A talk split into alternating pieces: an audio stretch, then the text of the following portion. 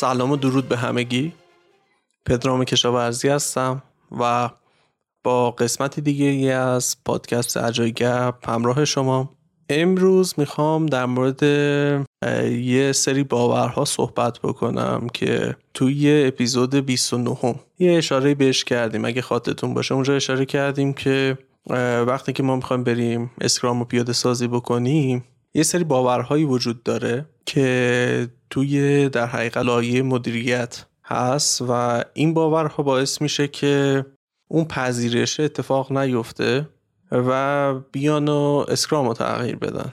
یعنی به کانفلیکت ابتدا بخورن و بعد در نهایت اسکرامه تغییر بکنه و جنس اون باورها رو بگیره. خب ما می‌خوایم توی این اپیزود به این مسئله بپردازیم که عمده ترین این باورها ریشه از کجا می‌گیره؟ چه چیزی هست؟ من می‌خوام در مورد این صحبت بکنم و موضوع تیلوریزم یا مدیریت به روش و سبک تیلور رو یکم باز بکنم تا بیشتر در موردش بدونیم. از جمله باورهایی که ریشه داره در در حقیقت تفکر مدیران ما برمیگرده به این مکتب که به نام تیلوریزم می‌شناسم. خب حالا این تیلور چی هست و چه حکایتی داره. این مکتب برمیگرده حدودا به 100 سال پیش یعنی توی سال 1911 میلادی یک شخصی به نام فردریک تیلور یک متدولوژی منتشر می‌کنه به نام اصول مدیریت علمی. و یه دیتیلی داره که من حالا سرتون رو با اون دیتیل در نمیارم ولی بهتون میگم که هدفش چی بوده؟ هدفش این بوده که اول اینکه اینو اجازه بدید که تصویر بکنم براتون که این دوران چه دورانی هست. دورانی هستش که انقلاب صنعتی به اوج خودش رسیده کارخونه ها زیاد شدن تعداد زیادی کارگر وجود داره تقاضا بالا هست و دنبال یک راه حلی میگردن افراد که بتونن این مشکل رو حل بکنن که چه شکلی میشه. بیشترین بهرهوری رو ایجاد کرد و در نهایت بیشترین تولید رو به دست آورد که بفروشن یعنی به اون تقاضا جواب بدن و بیشترین سود رو ببرن. خب هر کسی بتونه این راه حل رو پیدا بکنه برد کرده. اینجا این شخص این آقای تیلور میاد و یه اصولی رو پیشنهاد میده که افراد مدیرها مدیرهای کارخونه ها می‌تونن از اون استفاده بکنن تا به چنین بهرهوری برسن. واقعا هم تو زمان خودش مثل بوم صدا می‌کنه و نتیجه می‌گیرن کارخونه ها ازش حالا این روی چه چیزی میگرده؟ اول از همه این که تشویق می‌کنه مدیرها رو تا جایی که می‌تونن کاری رو که قراره کارگرشون انجام بده به تسکای کوچیک بشکنن اینقدر این تسکا ساده تر ساده و ساده و ساده بشه که اصلا احتیاج نباشه هیچ فکری مصرف بشه و به یک کارگر اساین بشه و در حقیقت اون کارگره فقط اون کار به خصوص رو بکنه. مثلا اینکه یک پیچ رو سفت بکنه یا مثلا یک قطعه خیلی کوچیک رو بگذاره. شاید خط تولیدها رو دیده باشید. که یه سری کارگر روی خط چیده شدن کنار خط چیده شدن و برای اینکه یک کالای ساخته بشه هر کدومشون یک کار خیلی خیلی خیلی خیلی ناچیز کوچیک رو انجام میدن. مثلا گذاشتن یک قطعه سفت کردنش. این به خاطر اینه که سرعت بالا بره. چرا؟ چون که سادگیه. اتفاق افتاده و فقط و فقط کار اون افراد انجام دادن اون تسک بسیار ساده هست. و خب هر کسی که بتونه این کار رو به خوبی انجام بده بهرهوری بیشتری می‌تونه از خط تولیدش بکشه. تیلور اومده بود که مسئله تولید انبوه رو حل بکنه و اگه که خاطرتون باشه ما یه framework ی داشتیم به نام Cynefin و این framework می اومد problem ها رو یا مشکلات و مسائل رو و پروژه ها رو به پنج دسته تقسیم می‌کنه. یکی از اون دسته ها simple بود یک یا clear و یه دسته دیگه complex بود. کجا میشه گفت تیلور جواب میده اصولش؟ درسته توی ناحیه clear یا simple. چرا؟ چون که کارها کاملا ساده هستن. جوری که می‌تونیم اونها رو به جزئی ترین قسمت بشکنیم. فرض کنید در این حد که فقط یه قطعه رو طرف بذاره. یا مثلا یه پیچ رو سفت بکنه. خب دیگه بیشتر از اون دیگه واقعا نمیشه شیکون. و خیلی دیگه ساده است دیگه. یعنی اینکه هر کسی می‌تونه اون کار رو انجام بده. خب؟ اما اسکرام برای چه پروژه هایی هست؟ و چه مسائلی هست؟ مسائل پیچیده هست. خب؟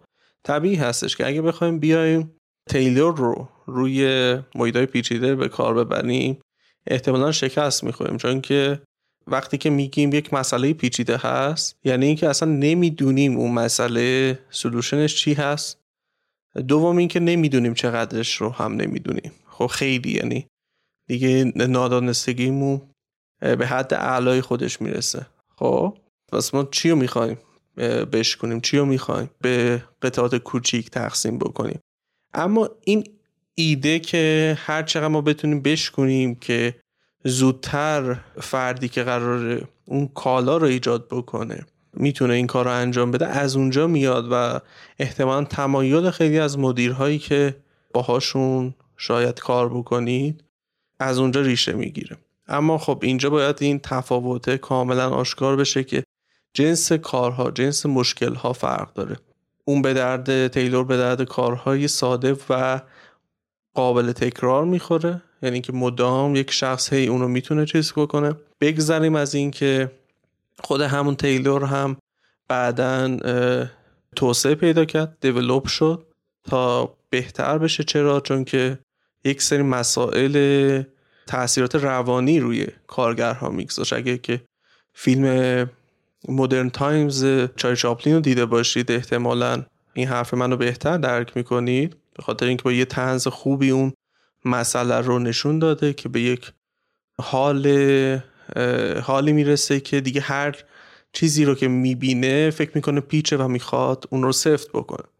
و بعد از اون به یک بیمارستان روانی برده میشه و داستانهای دیگه ای که داره. پس اون هم بهترین سلوشن نبود برای آدم ها برای در حقیقت بهرهوری بود برای کارخونه ها بود که بعدش یک سری مسائل دیگه اومد. ولی ما حالا کاری به اون مسائل نداریم. چیزی که می‌خوایم بگیم اینه که این دیگه اصلا برای این محیطی که حالا شما قرار محیط پیچیده باشه کار نمی‌کنه. اگه تو کارخونه هستید اگه کارخونه دار هستید احتمالا جز مواردی هستش که می‌تونید در نظر بگیرید. خب؟ ولی اگه که پروژهتون مسئلهتون پیچیده هست نمیشه در نظر گیره حالا من می‌خوام در ادامه این اپیزود بیام و تفاوت این دوتا دیدگاه رو بگم. تفاوتی که تیلور داره به حل مسئله و شرایط چه شکلی داره می‌بینه و اون دیدی که اسکرام داره.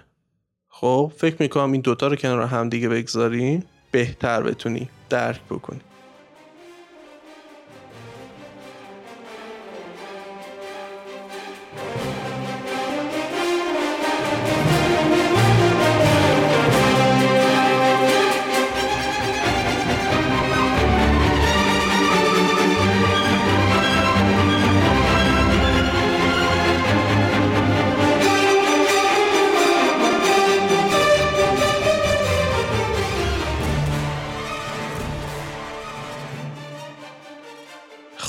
اولین مقایسه می‌تونه در مورد اون مقدار اطلاعاتی باشه که به افرادی که قرار محصول رو ایجاد بکنن داده میشه.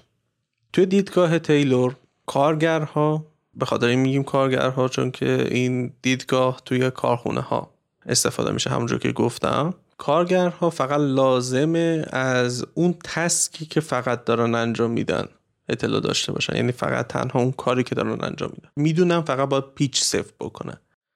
می‌دونن فقط قراره که یه قطعه رو بگذارن. اینکه در انتهای یه خط قراره چه چیزی تحویل داده بشه این رو اصلا در موردش نمی‌دونن. و حتی تیلور این رو میگه که تا جایی که می‌تونید این کار رو انجام بدید چرا؟ چون که اینا اطلاعی از این big picture نداشته باشن از این کالایی که قراره ساخته بشه نداشته باشن که پس فردا شما گرفتار این مسئله نشید که یک سری از دانش ها در اختیار این افراد بمونه و اگه که اینها رفتن شما یک چیز عجیب غریبی رو از دست بدید okay؟ پس این مسئله هست. پس این افراد فقط در مورد اون task خبر دارن و در مورد big, big picture خبری ندارن و اصلا هم توی تیلور تشویق نمی‌کنه. مدیرا رو که به کارگراشون این انگیزه رو بدن که مهارت خودشون رو توی انجام دادن کارهای دیگه گسترش بدن اما از اون طرف توی دیدگاه Scrum این مسئله چجوریه؟ Scrum تشویق می‌کنه که تیم ها باید cross functional باشن. cross functional یعنی چی؟ یعنی اینکه یک product به یک تیم assign میشه به تیمی در حقیقت assign میشه که اون تیم در مجموع اگه که مهارت رو روی همدیگه بگذاریم توانایی اینو داره که اون محصول رو خلق بکنه. خب؟ و این می‌تونه مثلا چجور باشه؟ مثلا می‌تونه اینجور باشه که یک نفر هست حالا اگه بخوایم از دنیای نرم افزار مثال بزنیم. یک نفر هستش که هم دیزاین می‌کنه یعنی هم UI UX می‌زنه و اینکه هم ساید فرانت اند رو مثلا کدش رو می‌زنه. خب؟ یک نفر دیگه هست back end رو می‌زنه. خب؟ و اینها در مجموع می‌تونن چیکار بکنن؟ کاری که انجام بدن اینه که اون product رو بیان و تحویل بدن. خب؟ و شاید که مثلا یکم که بزرگتر شدن بگن که آها الان مثلا skill DevOps هم می‌خوایم پس این رو میریم و یاد می‌گیریم. و Scrum دقیقا این رو تشویق می‌کنه که افرادی که درون تیم Scrum هستن لازمه که روی توسعه فردی خودشون کار بکنن و skill های بیشتری به دست بیارن تا بتونن اون product رو خلق بکنن. خب دقیقا برعکس تیلور هست که نه تشویق می‌کرد تازه می‌گفت نه اتفاقا هر چقدر اون رو کوچیکتر بکنیم بهتره ولی توی Scrum product ما میسپاریم به دست تیم Scrum و اونها رو به عنوان تیم self manage می‌شناسیم. تیم سلف منیج یا خود اداره شونده میشه حالا ترجمهش کرد. تیمی هستش که خودش تصمیم می‌گیره چه کاری رو چه وقتی چه کسی انجام بده.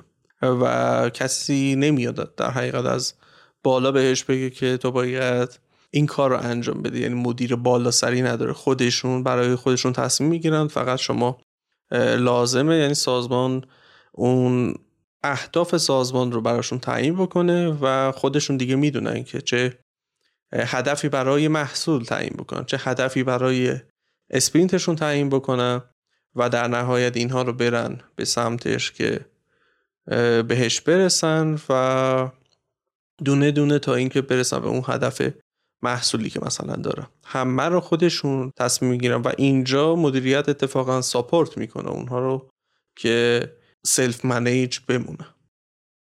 خب حالا که در مورد این عبارات self manage یکم توضیح دادم می‌خوام مقایسه بعدی رو ببرم به این سمت که چه شکلی مدیریت میشه. از دیدگاه تیلور مدیریت چجور اتفاق میفته اینجوریه که مدیری که اون بالا نشسته یا مدیرهایی که اون بالا نشستن بدون اینکه از زیر دستانشون ورودی بگیرن خودشون پلن می‌کنن که چطور یه کاری انجام بشه. برنامه‌ریزی می‌کنن که چطور اون کار انجام بشه و احتیاجی ندارن به اینکه نظر افراد زیر دستشون رو بدونه خب این دیدگاهی هستش که تیلو به قولی پروموت می‌کنه یا اینکه ازش دفاع می‌کنه که میگه که انجام بدید اما از طرف دیگه توی یک تیم Scrum مدیریت کجا خودش نشون میده؟ کجا در حقیقت حضور پیدا می‌کنه؟ به طور رسمی در جلسات sprint review خب جلساتی هستش که تیم Scrum بعد از اینکه یک sprint رو پشت سر گذاشت به یک محصولی رسید که می‌تونه اون رو مثلا release بکنه به قسمتی از حالا به طور دقیق تر به قسمتی از محصولی رسیدش که می‌تونه اون رو release بکنه. میاد و این رو جلوی مدیرها می‌ذاره جلوی ها می‌گذاره و از اونها نظرشون رو می‌پرسه. که feedback بدن در مورد اینکه چطور هست. آیا نظری دارن که بهترش بکنیم؟ با توجه به اینکه اون دید کلیه رو دارن در مورد حالا business و محصول و اینها. و خب اونها اینجا بیشتر نقش کمک دهنده دارن. نقش پشتیبانی دارن سر اینکه کمک بکنن که این محصول به موفقیت برسه. نه نقش کسی که میگه که باید اینجوری باشه. چرا؟ چون که از همون ابتدا پذیرفتن که تیم Scrum خودش می‌تونه بهترین چیزی رو که برای product مناسب هست تصمیم بگیره و اون رو جلو ببره و دیگه کامل سپردن به دست خودشون. ولی از یه طرف دیگه دیدگاه Scrum میاد اینجا ازشون از مشارکتشون استفاده می‌کنه که به قول معروف transparency بیشتری یا شفافیت بیشتری اتفاق بیفته تا بتونن شانس موفقیت خودشون رو بیشتر بکنن. چرا این کار رو داریم می‌کنیم؟ چرا اینجوری داریم عمل می‌کنیم؟ چون که محیطمون محیط پیچیده هست. چرا به دست خود تیم میسپاریم این داستان رو؟ به خاطر اینکه من اگه خاطرتون باشه توی یه اپیزود در مورد داستان مربوط به self management بیشتر صحبت کردم. اونجا واقعا دانش یک نفر کافی نیست برای handle کردن یک مسئله پیچیده برای اینکه اون مسئله پیچیده رو حل بکنه. بنابراین ما اونجا پذیرفتیم که جمعی از افراد لازم هستن. یعنی باید cross functional باشن. خب؟ به خاطر همین دیگه وقتی که اینو بهشون سپردیم تنها کمکی که ما می‌تونیم به اونا بکنیم اینه که feedback خودمون رو بهشون ارائه بدیم. نظر خودمون رو بهشون ارائه بدیم. اونها خودشون بهتر می‌دونن که چه چیزی برای product یا محصول مناسب هست. اما اگه که خب بیایم و بهشون دستور بدیم که آقا نه این کارو بکن اون کارو بکن این بهتره و اینها ما در حقیقت داریم با روش تیلور پیش میریم که می‌دونیم که چه چیزی مناسب هست. می‌دونیم که بهترین solution چی هست. پس اصلا توی محیط پیچیده نیستیم از همون ابتدا و باید که تجدید نظر بکنیم در مورد روشی که داریم استفاده می‌کنیم. حالا بریم در مورد یکم estimation صحبت بکنیم. مقایسه بعدیمون در مورد estimation و استفاده از منابع. توی دیدگاه تیلور مدیریت تلاش می‌کنه که تا جایی که میشه کارها رو قابل پیش بینی بکنه با مدیریت دقیقی که در حقیقت اعمال می‌کنه. روی چی؟ روی استفاده از منابع. حالا می‌تونه منابع انسانی باشه منابع operational و عملیاتی باشه مثل مثلا موادی که استفاده می‌کنه مثل برقی که استفاده می‌کنه و غیره و ذلک و اینکه estimation های دقیقی بگیره تخمین های دقیقی بگیره. خب؟ این دیدگاه تیلور هست. خب طبیعیه توی محیط کارخونه محیطی که یه قسمتی رو دستگاه ها handle می‌کنن و کارهای simple و ساده و کوچیکی وجود داره منطقیه. این مسئله و میشه که روش حساب کرد. اما از اون ور توی دیدگاه اسکرام چجوری این مسئله؟ گفتیم که تیم اسکرام self-manage یا خود اداره شود. با توجه به این داستان خودشون تصمیم می‌گیرن که چطور از افرادی که دارن از اعضای تیمی که دارن استفاده بکنن و بگن که برای چه کاری قراره اونها استفاده بشن در حقیقت. و از estimation جهت این استفاده نمی‌کنن که time دقیقی به دست بیارن. جهت این استفاده می‌کنن که بدونن که هر کار حدودا چقدر مثلا طول می‌کشه که بتونن یه مقایسه بکنن ببینن که نسبت به هم دیگه میارزن که مثلا کدوم کار رو انجام بدن. به عنوان مثال فرض کنید که یه کاری هست که به مشتری ولیو یا ارزش دو رو میده. دو واحد ارزش میده. خب؟ اما پنج واحد طول می‌کشه که این کار چی بشه؟ انجام بشه. از طرف دیگه. یه کار دیگه داریم که سه واحد ارزش میده اما چهار واحد طول می‌کشه که انجام بشه. خب طبیعتا وقتی که این دوتا رو کنار هم دیگه بگذاریم تصمیم می‌گیریم که اونی که بیشترین ارزش رو میده و کمترین زمان رو می‌بره ابتدا انجام بشه. خب اینجوری کار می‌کنه. این شکلی نیستش که واقعا بخوایم تخمین دقیق و اینهایی بدیم. به خاطر همین هست از practice های مثل user story و اینها میان استفاده می‌کنن و دور estimation با ساعت و اینها رو به خصوص اینکه اگه قرار باشه تیمی روی اون آیتم کار بکنن خط می‌کشن.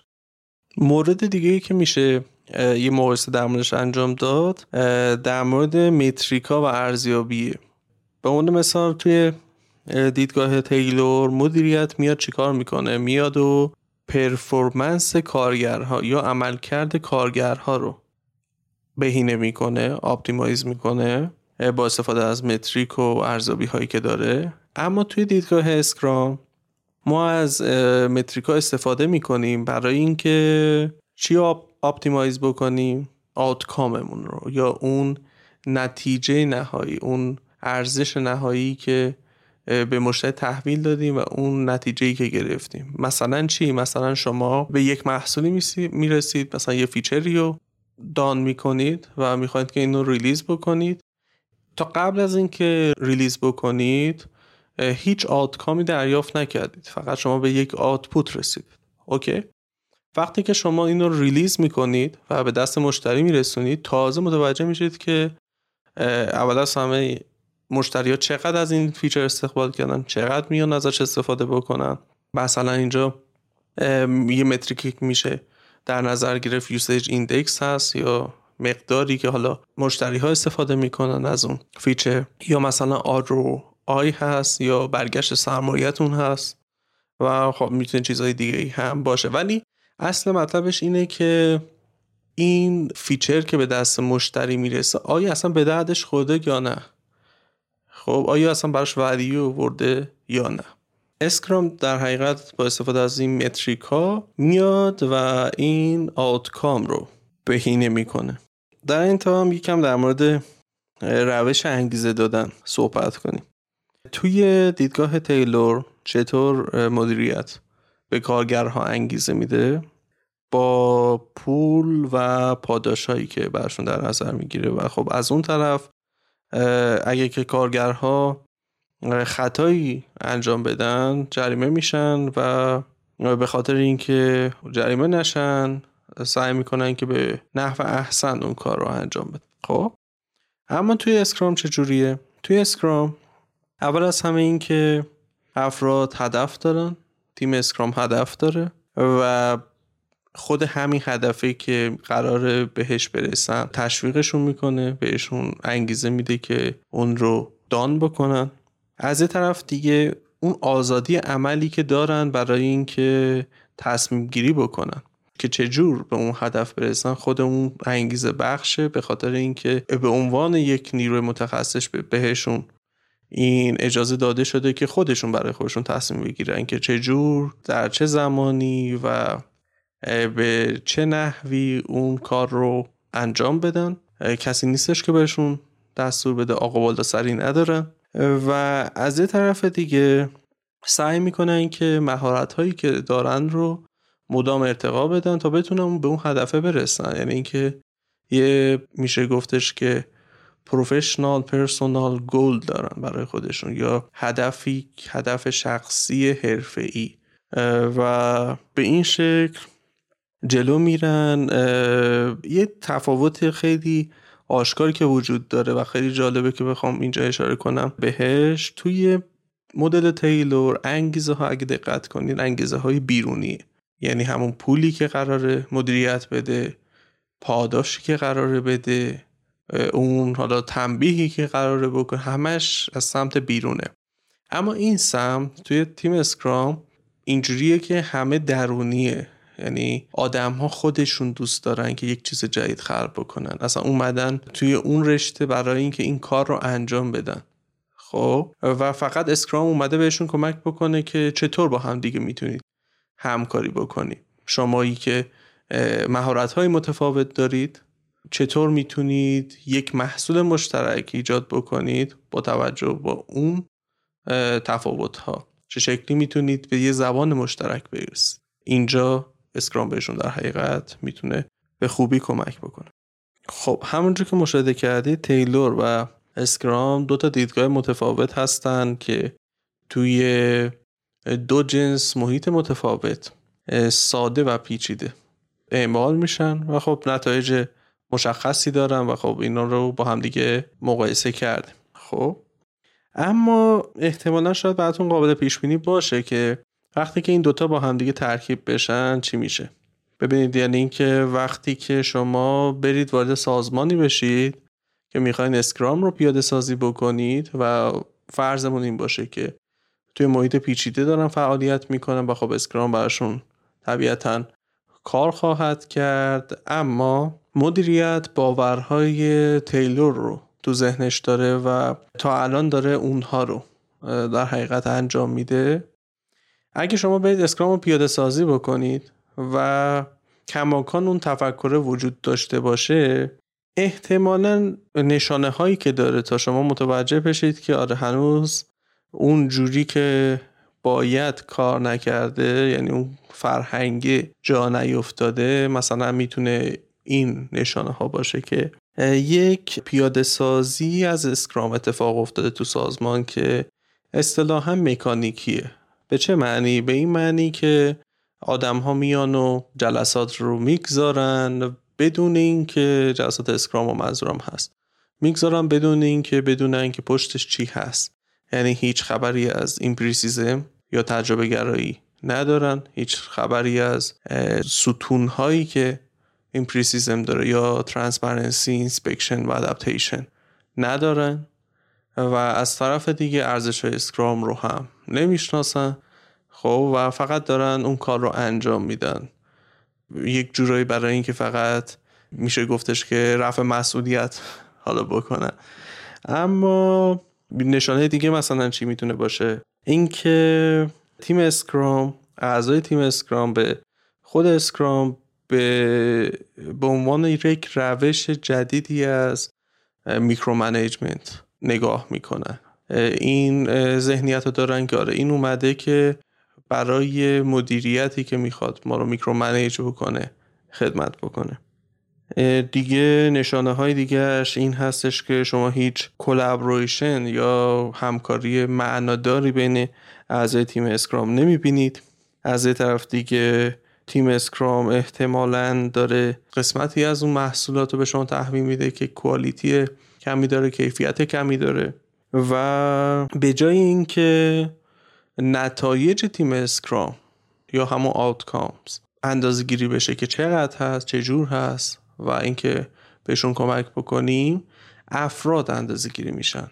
تک تک افراد اندازه گیری میشن که پرفورمنسشون چجوریه و از یه طرف دیگه تیم اسکرام هم قادر به این نیستش که اون قسمت هایی از محصولاتش رو توی هر sprint deliver بکنه و از این جور موارد. این مواردی هستش که می‌تونید در نظر بگیرید برای اینکه متوجه بشید که آره هنوز اون تفکر تیلور وجود داره در بین مدیریت و اینجا خب طبیعتا فرهنگ Scrum اون اصل مطلب Scrum نمی‌تونه که پیاده سازی بشه و این پیش نیازه. که این mindset ه تغییر بکنه. و اگر نه همین میمونه و سازمان یا اون business نمی‌تونه که از Scrum هیچ بهره ای ببره. خب بسیار عالی.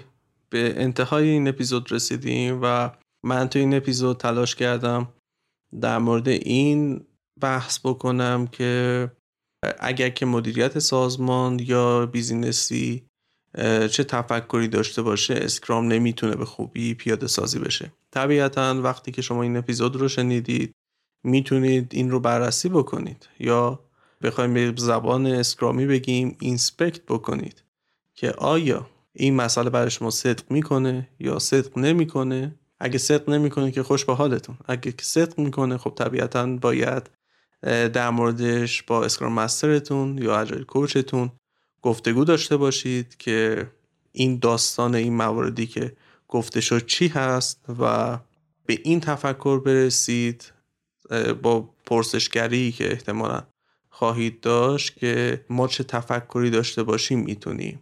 توی در حقیقت پذیرش framework Scrum بیشترین کمک رو بکنیم. بیشترین پشتیبانی رو انجام بدیم. و بعد از این قطعا مسیر براتون خیلی آسون تر میشه و احتمالا با چالش های دیگه ای مواجه میشی. ولی خب من چیزی که خودم تجربه کردم می‌تونم بهتون به یقین بگم که توی پیاده سازی اسکرام میشه دو تیکه کرد ماجرا رو. یه تیکه تیم هست که چالش های پیاده سازی Scrum درون تیم هست. و به نظر من 50 درصد به اون موارد برمیگرده و 50 درصد دیگهش کلا برمیگرده به مدیریت و نحوه مدیریت تیم Scrum. و جالبه که بهتون بگم من امروز با یکی از دوستانم بودم که اونجا داشتیم گفتگو می‌کردیم. می‌گفتیم که آره Scrum میگه که مدیریت باید support بکنه. Scrum adoption یا اینکه پذیرش framework Scrum رو. اما من اونجا بهش گفتم حالا به شوخی که حتی واقعا اگه support هم نکنه همین که کاری به کار تیم نداشته باشه خودش بهترین support ه. چرا؟ به خاطر اینکه به صورت ناخودآگاه این رو پذیرفته که آره این تیم قرار خودش اون کاری رو که اون هدفی رو که من براش ست کردم رو برآورده بکنه. پس من به عنوان تیم self-management بهش احترام می‌گذارم و اجازه میدم که خودشون تصمیم بگیرن که چطور به اون هدف برسن. خب ببینید پشت انجام ندادن یه سری کارها یا مثلا دخالت نکردن توی امور اون تیم خودش یک سری پیشفرض و یک سری خوبی ها می‌تونه حتی داشته باشه. ولی به نظرم اگه که بتونید روی تفکر تیم مدیریتی کار بکنید که دقیقا متوجه بشن که چطور واقعا می‌تونن کمک بکنن طبیعتا این مسئله می‌تونه پایدار باشه و با تغییرات کوچیک از بین نره و اون فرهنگ به قولی نهادینه بشه.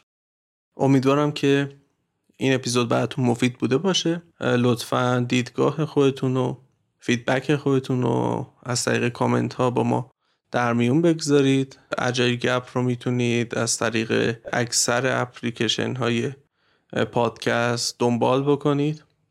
خود من Castbox رو توصیه می‌کنم. چرا این کار رو می‌کنم؟ به خاطر اینکه اونجا این امکان وجود داره که شما کامنت خودتون رو بگذارید زیر هر اپیزود و خب من اونجا می‌تونم که بیام بهتون جواب بدم. اگه که سوالی داشتید حتما رسیدگی بکنم و feedback هاتون رو اونجوری جمع بکنم و خب خیلی برای من که feedback قرار جمع بکنم و بهبود بدم اپیزودها رو خیلی می‌تونه مفید باشه. اما خب از بقیه اپلیکیشن ها هم می‌تونید استفاده بکنید. در صورتی که از بقیه ترجیح می‌دید استفاده بکنید می‌تونید از طریق اینستاگرام و لینکدین و تلگرام با ما در ارتباط باشید. اونجا هم هم کانال داریم همین که من خودم هم حضور دارم. می‌تونید که به صورت شخصی هم بهم پیام بدید. مطمئن باشید که جواب میدم. دیر و زود داره سوخت سوز نداره. خوب و خوش باشید. تا درود دیگر بدرود.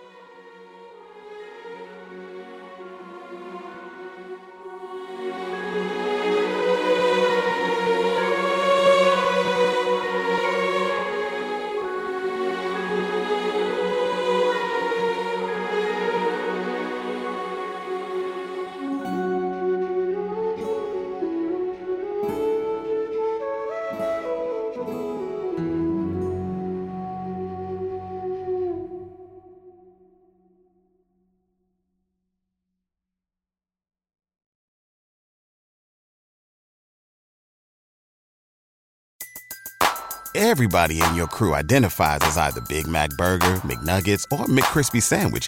But you're the filet fish Sandwich all day. That crispy fish, that savory tartar sauce, that melty cheese, that pillowy bun. Yeah, you get it. Every time. And if you love the filet of fish, right now you can catch two of the classics you love for just $6. Limited time only. Price and participation may vary. Cannot be combined with any other offer. Single item at regular price. Ba da ba ba ba.